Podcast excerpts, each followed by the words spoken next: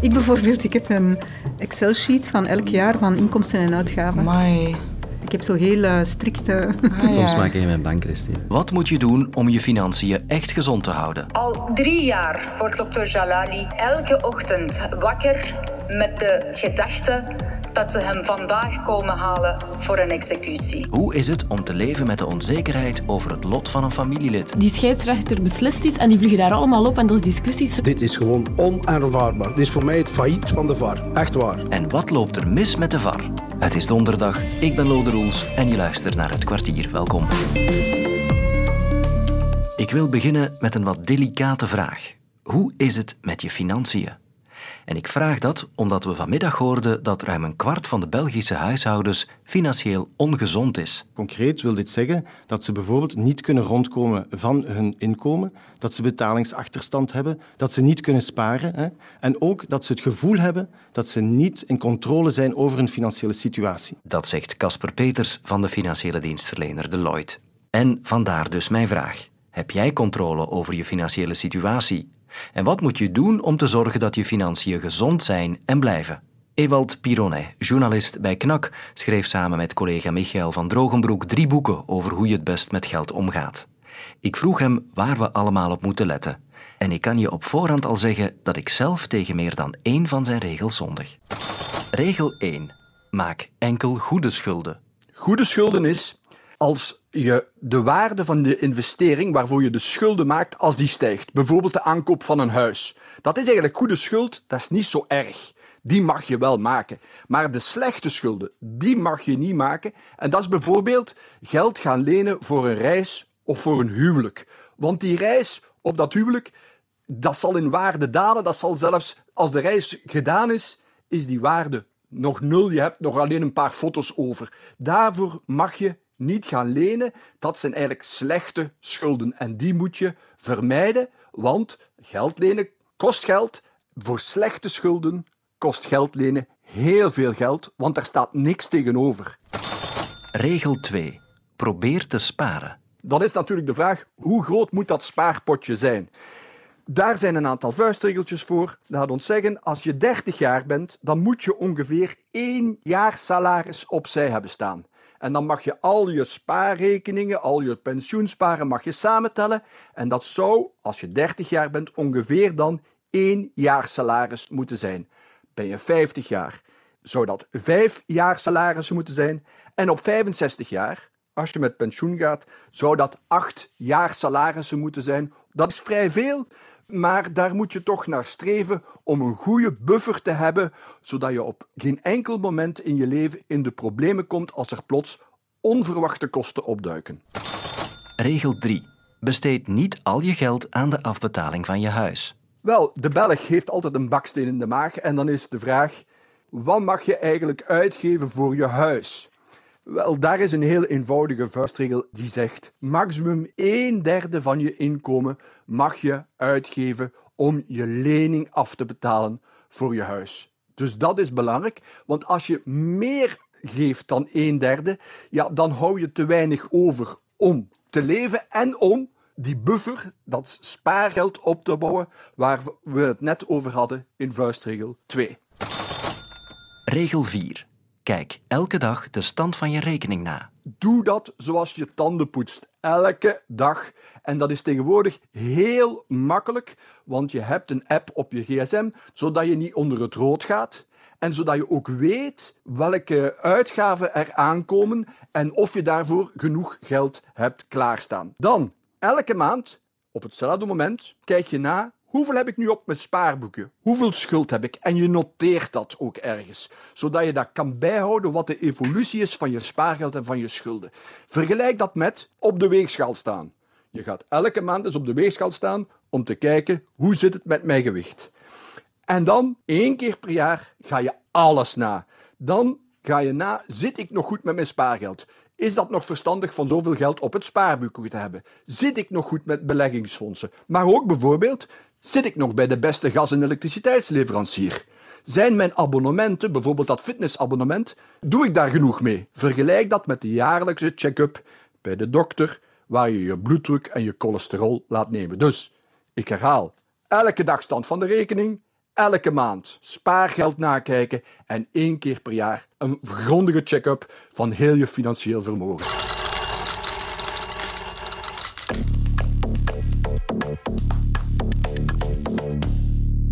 Very difficult. It's also this constant fear for us that they can just execute him in silence and not let us know until it's too late.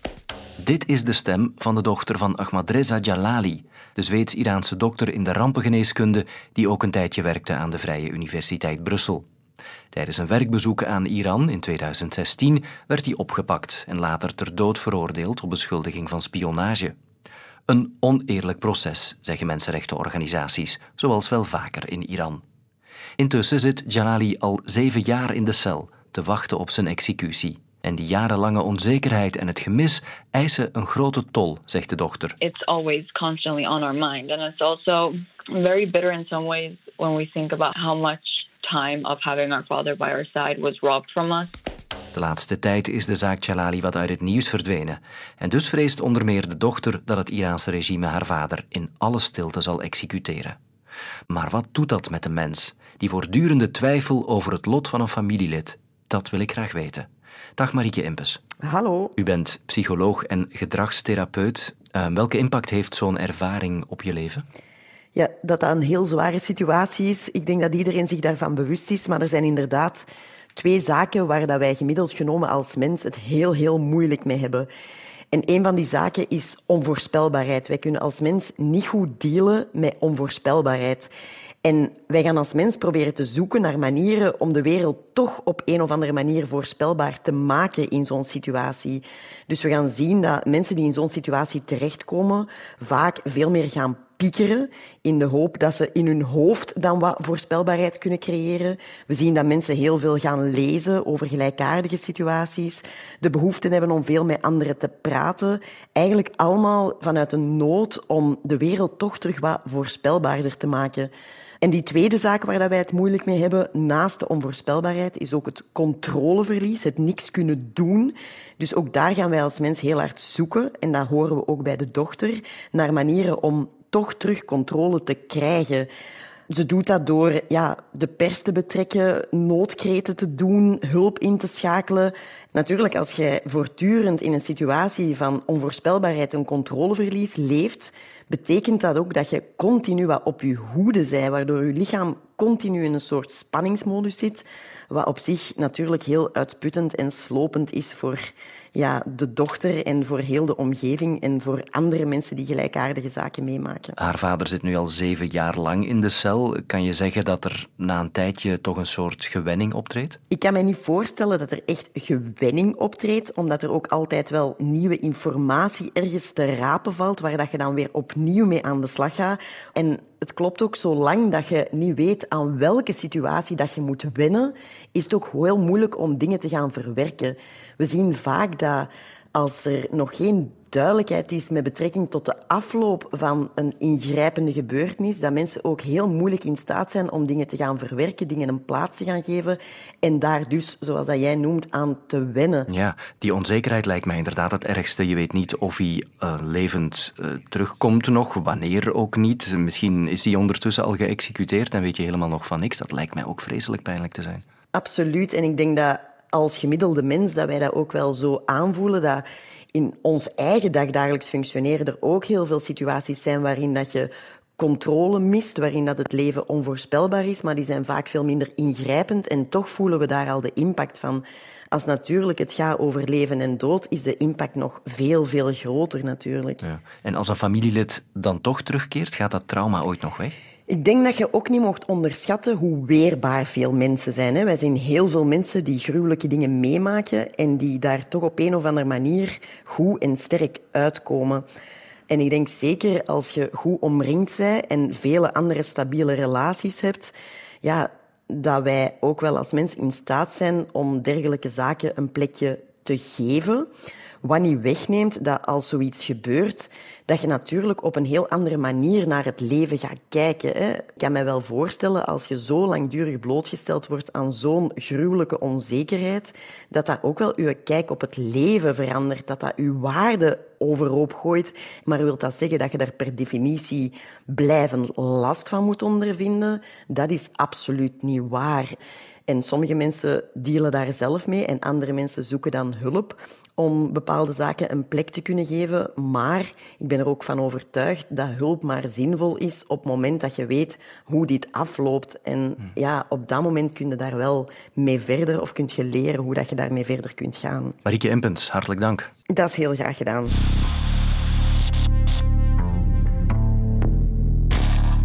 Het is de afgelopen dagen vaak over de VAR gegaan, de videoscheidsrechter in het voetbal.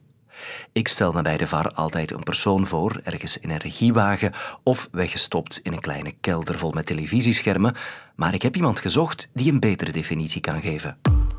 De VAR, dat is een afkorting eigenlijk voor uh, Video Assistant Referee. Dus eigenlijk gewoon de videoscheidsrechter in het voetbal.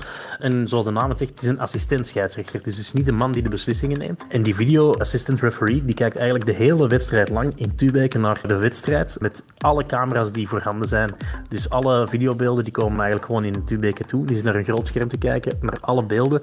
En bij iedere interventie van de scheidsrechter, of niet-interventie van de scheidsrechter, en die bekijkt of dat daar een overduidelijk fout is gemaakt door de scheidsrechter of niet. Als dat het geval is, dan vraagt hij gewoon aan de scheidsrechter: Ik heb iets gezien en ik denk dat jij een hele grote fout hebt gemaakt. Kun je misschien eens gaan kijken naar het videoscherm en terugkomen op jouw beslissing? En dan is de scheidsrechter op het veld, die kijkt even naar het scherm en als hij ook vindt dat hij een grote fout heeft gemaakt, ja, dan neemt hij een andere beslissing. En er komt dus kritiek op die VAR.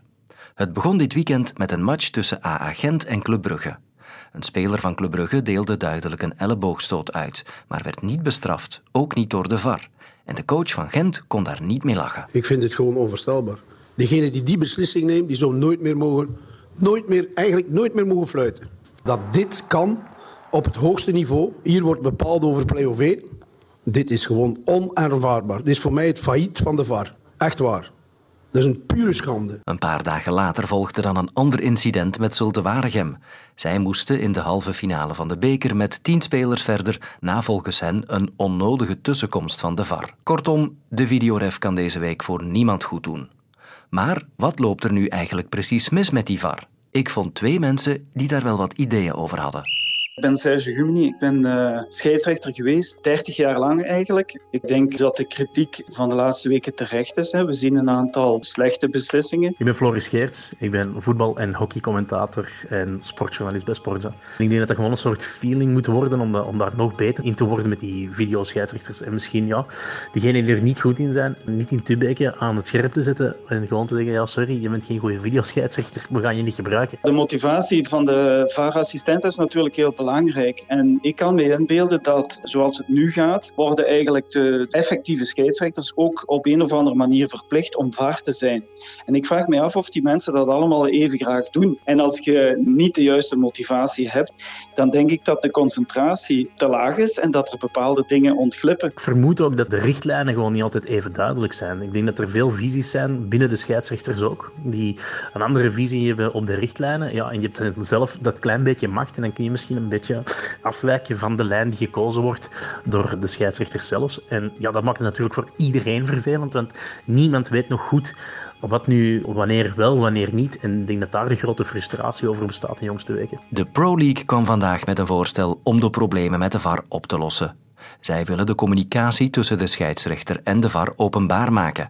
En op die manier zou er misschien dan wat meer begrip zijn voor de beslissingen die gemaakt worden. Maar hoe haalbaar is dat voorstel? Voorstel van de Pro League om de gesprekken tussen de videoscheidsrechter en de scheidsrechter op het veld, om die openbaar te maken, ja, daar ben ik wel voorstander van. Dat je dat kunt horen in het stadion, zoals dat in het hockey is, ja, dat is wel fantastisch natuurlijk. Dat wil iedereen. Dan weet je ook meteen waarom een bepaalde fase herbekeken wordt, waarom de scheidsrechter op het veld een bepaalde beslissing heeft genomen en waarom de videoscheidsrechter zegt, ja, misschien moet je het nog eens herbekijken. Het voordeel gaat zijn natuurlijk dat het een soort van openbaarheid van beslissingname is en dat is altijd goed, want dan, dan weten mensen waarom wat beslist is. Er zijn heel veel verschillen tussen het hockey en het voetbal.